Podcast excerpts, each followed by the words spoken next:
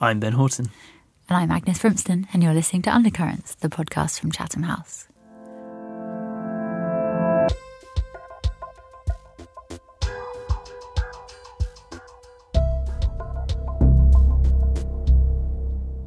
Welcome back to another episode of Undercurrents. Wonderful to be here on the muggiest day of the year, I have to say. I don't know, is muggy, is that a term that translates? Is that some kind of weird English idiom? Sorry, yeah, I don't know. Sorry, hello everybody as well. I'm here. I don't know, yeah, because it's sort of heavy atmosphere. Is that right? Just heat being held in the air. It's very grim, humid. Very humid. I've got mosquitoes or midges near me. Have you? Yes, no. I know. London. But who did you speak to this week, Ben? This week, I've got a really interesting interview with Bruno Maçães. Bruno is a really interesting thinker. He used to be a minister in the Portuguese government, and now is part of many think tanks and university departments thinking about global affairs broadly defined. And his new book is called History Has Begun, The Birth of a New America. And it's a really provocative look at how American society has developed over time and how it has diverged from how Europeans think about society and politics, and the implications for that for politics and foreign affairs more broadly. So yeah, we had a chat about that, and particularly with a view to how President Trump plays into this kind of dynamic and what the implications might be if the US continues to go it alone in that sense. So very interesting chat. Feels like quite a broad-ranging, covering a lot of ground there. But you also had an incredibly interesting interview this week, didn't you, Agnes? I did. It's with sadness that we learned of the death of an ex-colleague of ours last week, Rosemary Hollis, who was the head of the Chatham House's Middle East programme between 1995 and 2008. Very well respected in her field and very much treasured by many of our ex-colleagues. So I was lucky enough to speak to Ian Black, who was The Guardian's Middle East editor for many years. He's now a visiting senior fellow at the Middle East Centre LSE, and he knew Rosemary and wrote a very well-rounded and interesting obituary on Sunday for her. So we had a short chat about Rosemary's life and career. I hope you enjoy the discussion, even if you haven't heard of her or didn't know her yourself. So should we have a listen? Yeah, let's have a listen.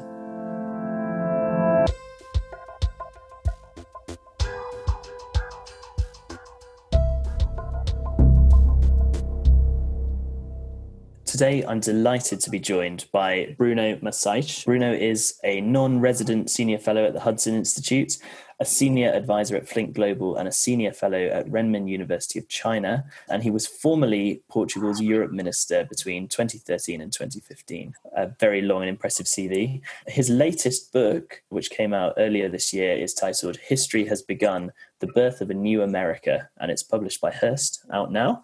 Bruno, thank you so much for joining us today. Oh, it's a pleasure. I just wondered if we could begin unpicking the first sentence in your book, which says in the preface, "We are unlearning old truths, a prelude to learning new ones." First off, what are we unlearning? Well, I think the current moment is a good illustration of what I say in the book. We look to America, but not only to America, and suddenly it seems like a world upside down, where our customary framework doesn't work anymore, where we have to look for a new framework to interpret it. What I argue in the book is that we shouldn't sort of rush to the conclusion that the old world is collapsing, and that's the only alternative. Mm-hmm. Because usually what happens, and we have always that expectation, perhaps that hope, is that something is in fact collapsing, but something new is being built. I applied the idea of creative destruction to history and culture and politics, not just to the economy as Schumpeter did. Mm. And so I look to the United States as an example of that. I see a society that is still turned towards the future. I see the conflict, which is getting deeper, as precisely a conflict about the shape that the future will take. I don't see a society that is exhausted and that is ready to collapse. I see one of those moments, perhaps actually a more significant moment than Reconstruction in the 19th century or the Great Depression in the 20th century, a moment of radical transformation in the United States, which of course interests and concerns us all. I suppose it's early days, but what do you think that transformation is looking like? What specifics do you think are changing? What are being rethought? I think the main thing, and I wonder if the listeners would agree with me looking at what is happening these past few weeks in the United States, the main thing seems to me to be a separation between the new America and its original Western liberal European legacy, tradition, culture. Mm-hmm. Today, the differences, the gulf between Europe and the United States are much deeper than anyone thought they could be, or I think much deeper than they've ever been in the past. We have to remember, this is somehow obvious, but we don't always think about it in these terms. The United States started as a European colony. All throughout the 19th century, it was effectively a European colony, economically and culturally. And then in the 20th century, we see a process that could be called, it may sound odd, but a process of decolonization. And what we have today is, I think, the conclusion of that process. So America is turning away from this legacy. It's perhaps particularly traumatic to Europeans, but also to people in the US that are still part of this legacy culture. But today, the United States is moving in a different direction. And so what we think as the foundational values of European civilization, the Enlightenment, science, a certain understanding of freedom as non-interference, limits on the individual, the wishes of the individual in the name of the collective. All these ideas today seem particularly in crisis in the United States, and we see that with the response to the pandemic. I think it was the country, I can't think of another example in the world that really had a very hard time, if it managed at all, to face, let us say, the facts or reality. The pandemic is a purely physical phenomenon. Scientists still argue whether a virus is a form of life or not a form of life, a purely physical phenomenon operating through a very rudimentary process of multiplication. So there's nothing cultural about it. There's nothing political about it. There's nothing literary about it, fictional about it. And a society and a culture like America is today does not know how to deal with something like this. It's a society that is based on interpretation, on fiction, on fantasy, on the imagination. And so we saw that clash during the pandemic and how, in fact, the United States sort of tried for a few days to deal with the pandemic the same way that we have in Europe, and then concluded that it could not do it. Immediately was transported into a narrative of human conflict, human drama, about Trump's antics. But now also we see on the left how the left also suddenly replaced the pandemic with the fight for social justice without giving it a single thought. So if Trump was criticized back in February for ignoring the pandemic, we can see, I think, and it's my argument in the book, that this is not really about Trump. This is about deep structures in American society, American culture, and American politics. I suppose my first question really is, you sort of present it as something that's almost inevitable, that these ideas, that these sort of underpinnings, as you were saying, the Enlightenment, science, rationality, a certain conception of liberty, that these things are going to fall away. But couldn't you argue that actually the deep division in US society is precisely because those things are not going away, and that there is a large group of people who still fundamentally believe in those things and they're not going away without a fight in that sense? Well, I don't suggest for a moment that what is happening in America is that these European values are going away because they are being replaced by, let us say, an authoritarian regime or a theocratic regime. That's not what's happening in America. They are being replaced by something new. So we're not, I think, regressing to past values. I think that is how many times events in America are interpreted, that America is regressing to a pre-modern society based on religion, or to an authoritarian model, perhaps something going back to the past European history in the 30s or some other time. I don't think that's happening. What's happening is really the creation of new values. They have a lot, I argue in the book, and I think events in the last few weeks show this. They have a lot to do with technology, and they have a lot to do with creativity, with the idea of fantasy, with the idea of creating imaginary worlds, with the idea of simulation. What we see in America today is a certain love of fantasy life and an attempt actually to turn it into something more important than real life. Americans, it seems to me, are not happy with the understanding, the European understanding of freedom, which really is about eliminating sources of delusion or deception. European Enlightenment was always about eliminating sources of deception. Could be religion, could be social myths, collective myths of different kinds. Freedom in America today, in particular, is not about this. It's, in fact, about creating an imaginary life. It's about creating new forms of fantasy.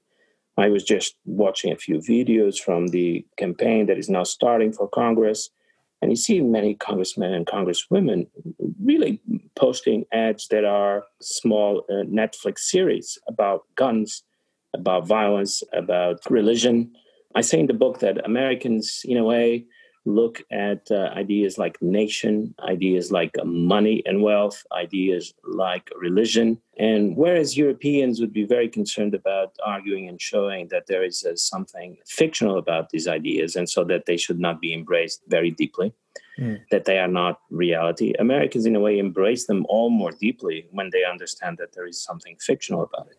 So some of the contemporary American myths, guns, religion, but also the myth of the billionaire, the extravagant billionaire, I think are distinctively American, and they are very difficult to pursue in Europe because we're still part of that Enlightenment tradition. So even to be a billionaire in Europe is difficult, and we do have billionaires, but barely know who they are. They keep quiet. And in America, there's a different understanding of all these motivating forces of human life. They are embraced as what gives meaning to life. And that creates, of course, room for conflict in a way that is not present in European life today. One can look across the Atlantic and be happy that we are in Europe and not subject to this turmoil that we see in America today. On the other hand, one could argue that American life today has a certain depth that is lacking in Europe. The events of recent weeks are really making clear that actually the US is really not just about dealing with an inheritance from European culture, but that it's also about working out how to relate when you have all sorts of different geographical inheritances all coming together in one place, and how that politically can function and socially can function.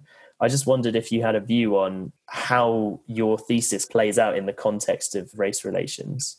Right. So I was cautious in the book not to talk too much about race, a hot topic. I will return to it in the future.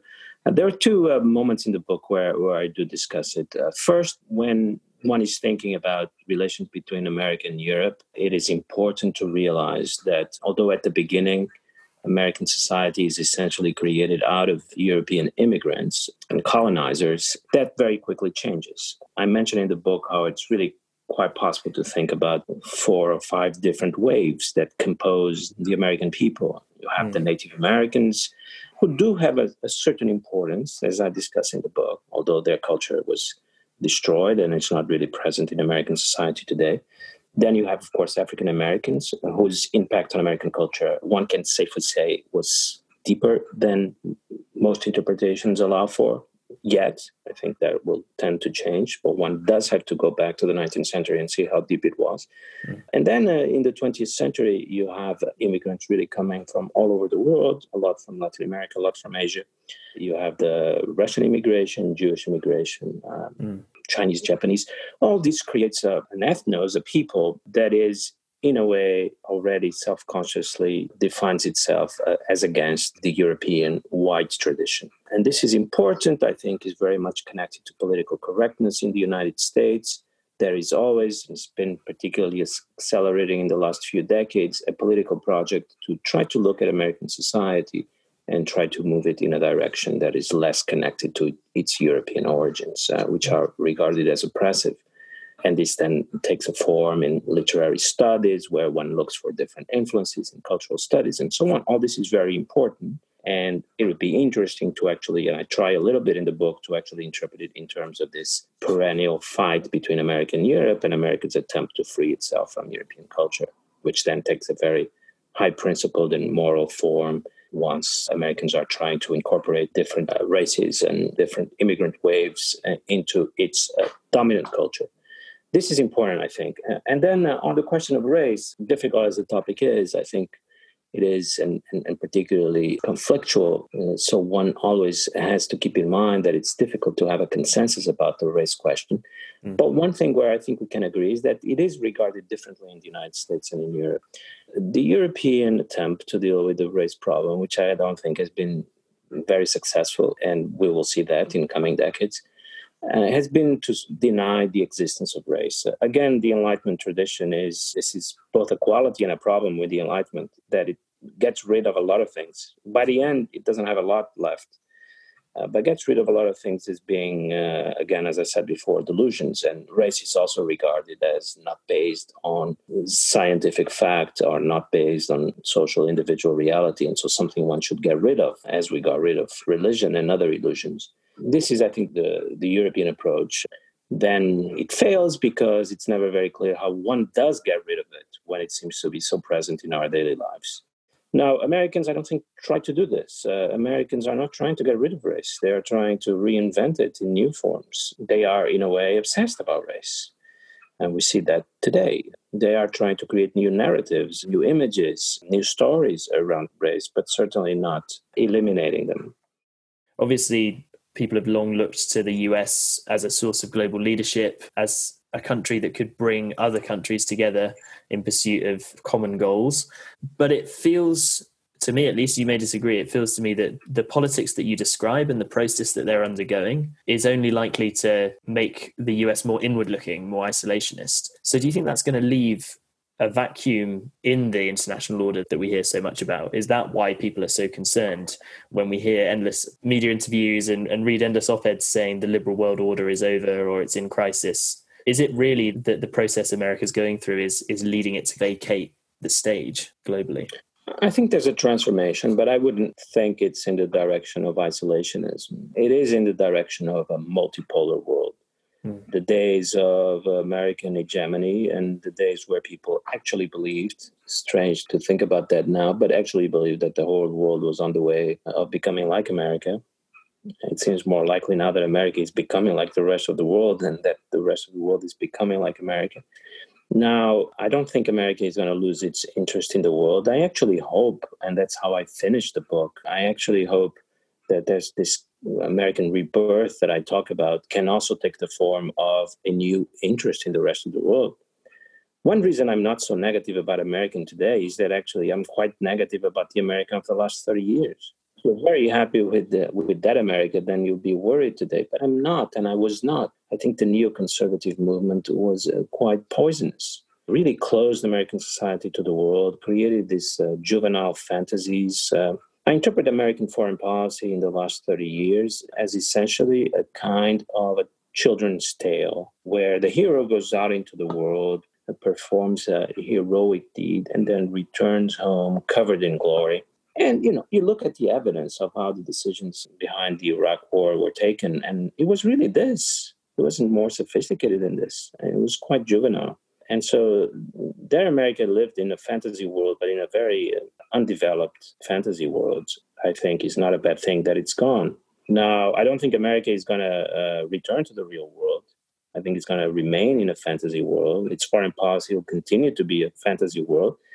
But let's hope it's a more developed fantasy world where there are places for different characters, where there are places for different views, for different worldviews, where America is not impatient with the idea that other countries can find different ways to live. You know, our problem with China should be, and I'm concerned about China today, I've written about it in the past, I think China could very well be on the way to a kind of imperialistic vortex, where perhaps not Chinese leaders don't want it, Chinese people doesn't want it, but sometimes things have a logic of their own and China could be sucked into that vortex. So we should be concerned with Chinese expansionism and we should be concerned about balancing Chinese power. But I don't think we should be concerned, as we were obsessed about in recent decades, with making China look and live like us. And so if America can find a new foreign policy where it's concerned with the disruption to the global system that excessive Chinese power can bring, but at the same time is not obsessed or even interested with the idea of converting China to the American way of life, that would be a better foreign policy. I do believe American foreign policy in the last 30 years was a disaster. And so I remain hopeful that we can actually see an improvement. Now, I know some people think the last 30 years were exemplary. I have trouble understanding how you can argue that, but it does exist, that view. And if you hold that view, then you're pessimistic because what I think everyone agrees on is that things are changing rather dramatically and rather drastically. Where does this leave Europe then? The way that you present it, it's almost like Europe has run out of ideas. But obviously, European states need to work out how to accommodate themselves to this new multipolar world. The European Union is obviously under a lot of pressure, particularly during the response to the coronavirus pandemic, and maybe to a lesser extent dealing with the fallout from Brexit. Where do you see Europe going, I guess, within this picture that you've drawn for us?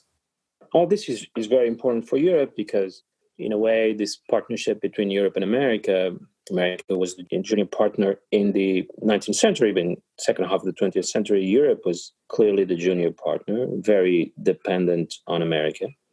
And so if things are changing, we should be very interested and concerned about this. I think they're changing in different ways. First of all, I do hope that we can reconcile ourselves with the idea that America and Europe are very different places, very different cultures, perhaps different civilizations by now. They were part of the same civilization in the past. It's a striking notion that I introduce in the book. They can be quite healthy in our relations with America because I think one problem in the past has been this attempt that Europeans have of trying to push America in a certain direction and vice versa. The Americans were hoping that Europe could become more like America in different ways. There was a sense going back to the Iraq War that some parts of Europe were closer to America and that America should support those elements of European society. All that was very negative and very poisonous again. But Europeans also always being shocked or pretending to be shocked at what happens in America as if it should not happen because, in a way, we think it should be like us. I think if we get rid of these temptations, relations could actually improve. And we have common endeavors. I think Chinese power is a problem both for Europe and for America. And so once we got rid of these distractions, I think we could work better. I mean, it's obvious that the main reason Europe and the United States are not working together on their China problem, let us call it that, is Donald Trump, which appears to Europeans as a particularly shocking figure. Now, I have trouble understanding why Donald Trump should be a shocking figure to Europeans, whereas Xi Jinping is not a shocking figure to Europeans. And the reason must be that we expect America to be like us, and we don't understand what Donald Trump is doing there, and we don't expect China to be like us. So if one could actually accept American difference, it would be much easier to work with America on common projects. But finally, and this may actually turn out to be the most important thing, Europeans have to be ready for a world where they will be alone, because these cultural, civilizational differences with America will create a distance. It was a very comfortable world, in a way, where we had the presence of American power, which was, of course, offered us protection, allowed us to invest on our economies and prosperity and social welfare system rather than on defense. It's been a pretty good deal for Europeans. American had overbearing power in Europe, but precisely because American society and European society were regarded as so similar, this never felt like an imperial presence. So we had the best of both worlds, someone taking care of our basic needs, especially in an emergency, but without being an imperial power. And so this deal is over. I think, again, most people would agree on this, and life will become more difficult for Europe.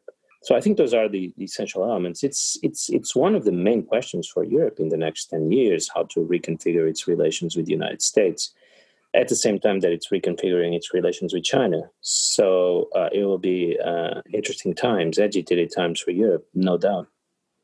One final question then. I mean, in this new reality, in this new international system where we have this divergence between the US and Europe and this alternative proposition posed by China, I just wondered, thinking on the level of individual nation states, what sort of characteristics do you think states are going to need to adapt or survive or even thrive in this system? They will need flexibility. They would need technology. They will need a certain ideological adaptability. Fundamentally, it will be a multipolar world. They will have to deal with centers of power that are competing among themselves. They are very different. Some countries, of course, will be part of one of these centers of power. Others will have to try to balance between them. The UK may be one country that will be forced to balance between Europe and America, and then China as well, have some sort of relationship with China. Mm. And in this case, I think you ideological rigidity will be a disadvantage. You do need technology, as technology becomes even more than before a source of power. And finally, I think there are opportunities for middle-sized countries. I don't believe, we'll see in the next few years how things develop, I don't believe we're entering a new Cold War where every state will be forced to align with one of the main blocs. I don't see evidence of that. I think that was very specific to the years after the Second World War, when many parts of the world were destroyed by the war, others were just coming out of decolonization. So we had many weak states in the world, and it was easy for the two main superpowers to expand their sphere of influences, essentially to half the world. I don't think that will happen with the United States and China. I see no evidence of that. I see no reason why European countries have to align with one or the other. And I see no reason why countries in Southeast Asia have to align with one or the other. What we should be ready for, I think, is actually for a world where power is going to be much more distributed. India will, sooner or later, become a major power. I think Russia, after Putin, has potential to become a major power. Putin has been an obstacle to that. Japan will, at some point, make a grand return to power politics. So it's increasingly a world where power is incredibly divided, and where you have to be flexible and look in all directions at the same time for opportunities and for balance. A balance is going to be the critical goal and the critical word in this new geopolitics. I guess in some way, sobering thought. Is that something you're positive about? Is that a reason for optimism? Yes, because I actually think a multipolar world with technology and a multipolar world with globalization, I don't think globalization is going away, is something new in human history. We had multipolar worlds, but usually they consisted of different empires that were pretty much their own worlds, self-isolated. So it's a new world full of opportunities, and it's a world where different cultures will have an opportunity to flourish. For all the glories of the last 300, 400 years of Western global power, and it was not a bad time for mankind at all, one problem was that Western culture became so dominant simply because of its control of technology that other cultures really had no space to flourish. And I think there was something tragic about that. There was something tragic about what happened to Indian civilization over the last 400, 500 years. And Indians are the first to feel bitter and sorrow about this. So it will be a different world, where a more interesting world where, in a way, different cultural universes can coexist. The reason for this is, of course, that technology is now so widespread, and that every major country feels confident it can control the sources of technological development. So the situation that persisted over centuries, where essentially only the West was able to do that, is definitively over. And in a way, that means that different civilizations are brought together to the same level, and they coexist at the same level. I think one very negative thing about the world of the last few centuries were that different parts of the world existed at different levels. In my first book, I'd say that they existed almost in different times. The West was more advanced, more developed. All these metaphors meant that the West was ahead. The rest of the world was supposed to take the same path, imitate previous trajectory of the West, and kind of have a derivative, repetitive existence following just behind. So it was not the best way to organize world politics. It was inevitable, but it was not the best way. If we're now entering a different world and a different geopolitics, it is obvious that there are great opportunities here for human development, broadly understood. There's some risks, but huge opportunities. Well, I think that's been a fascinating and somewhat nice to end on a positive note. Thank you, Bruno Maçães, very much for joining us. Bruno's book is History Has Begun, The Birth of a New America, and it's available now online. Bruno, thanks again. Thank you. It's a pleasure.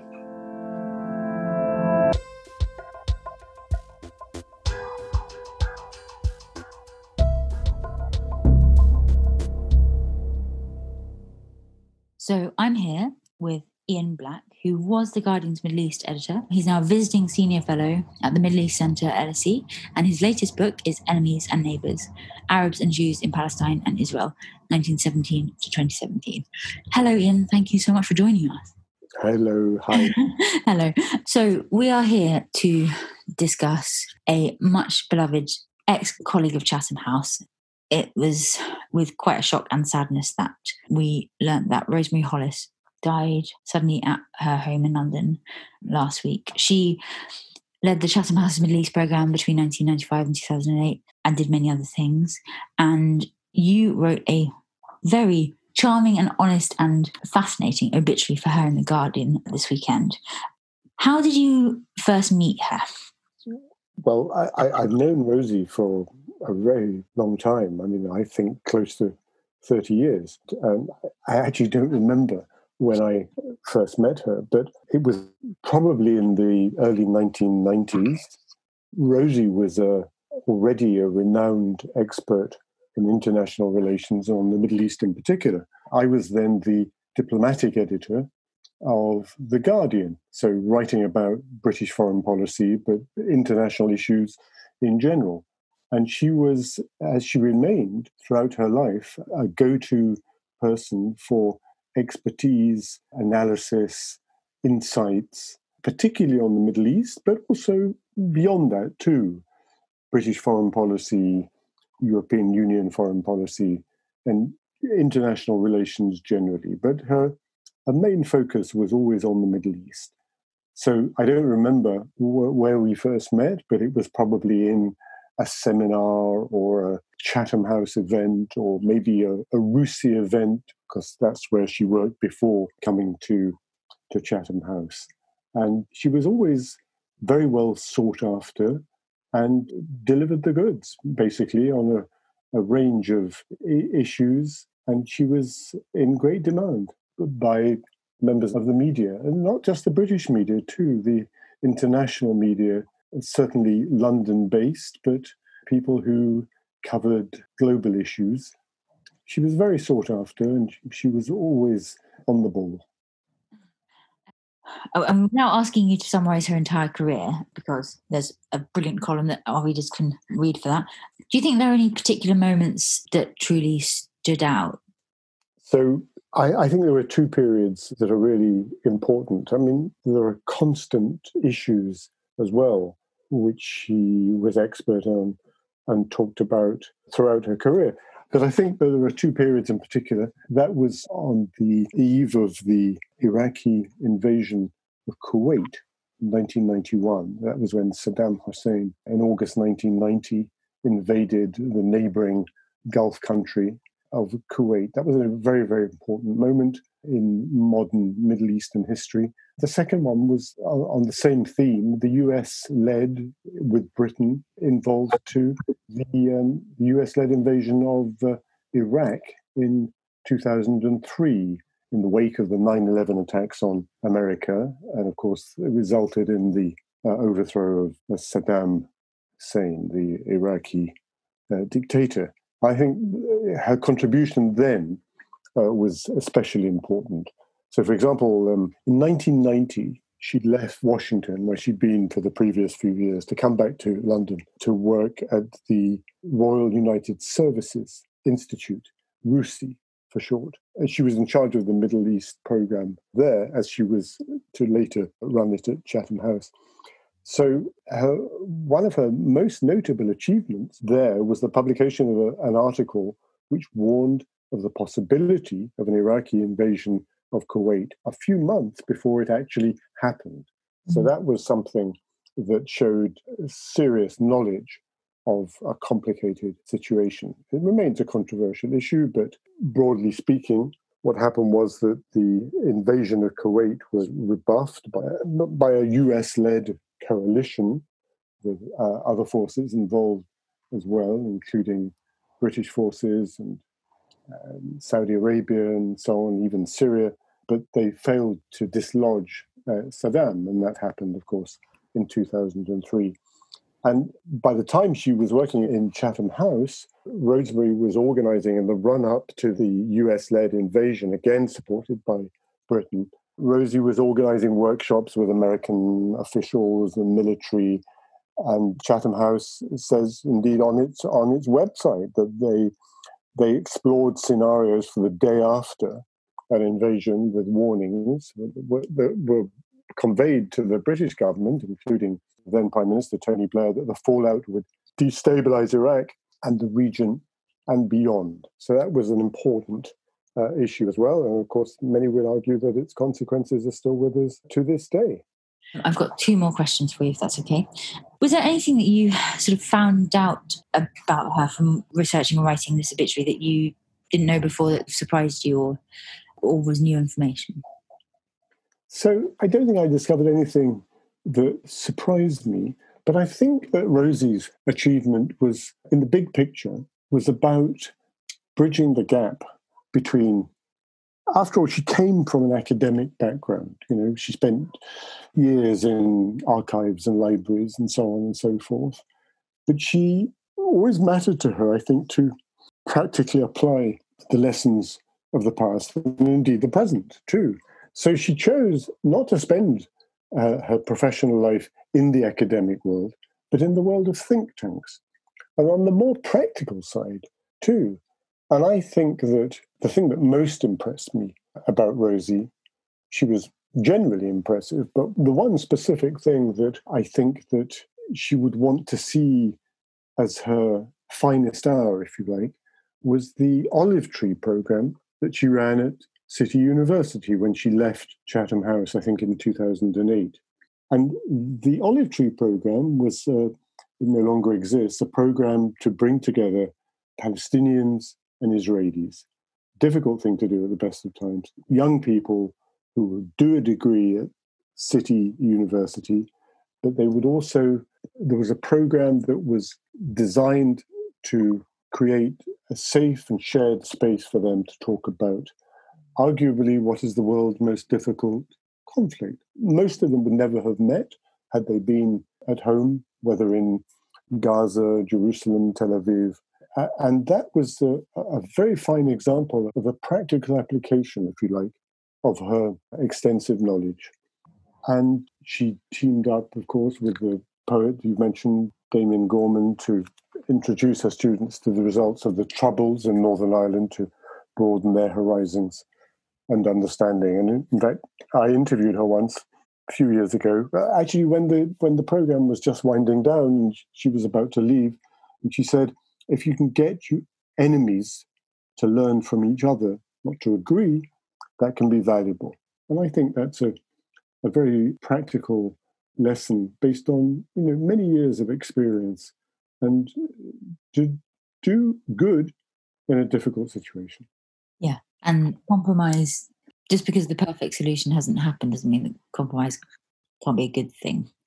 Final question. I mean, what did an evening with Rosemary look like? You know, what did she do to unwind, you know?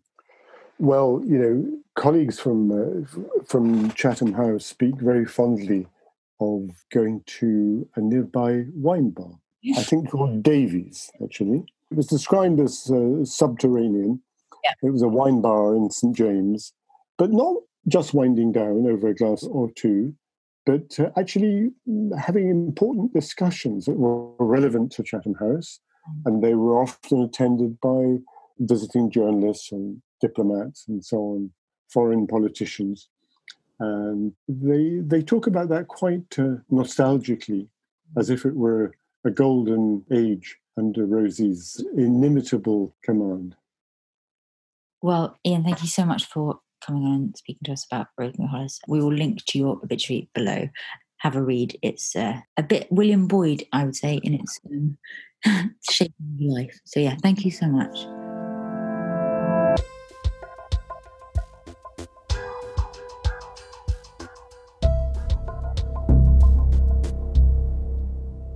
And that's it for this episode. Thanks so much for listening. We'll be back next week with another set of hopefully very interesting interviews for you. If you have any feedback, please do get in touch. You can tweet us at Chatham House or send us a note through the website or an audio note through our Libsyn page.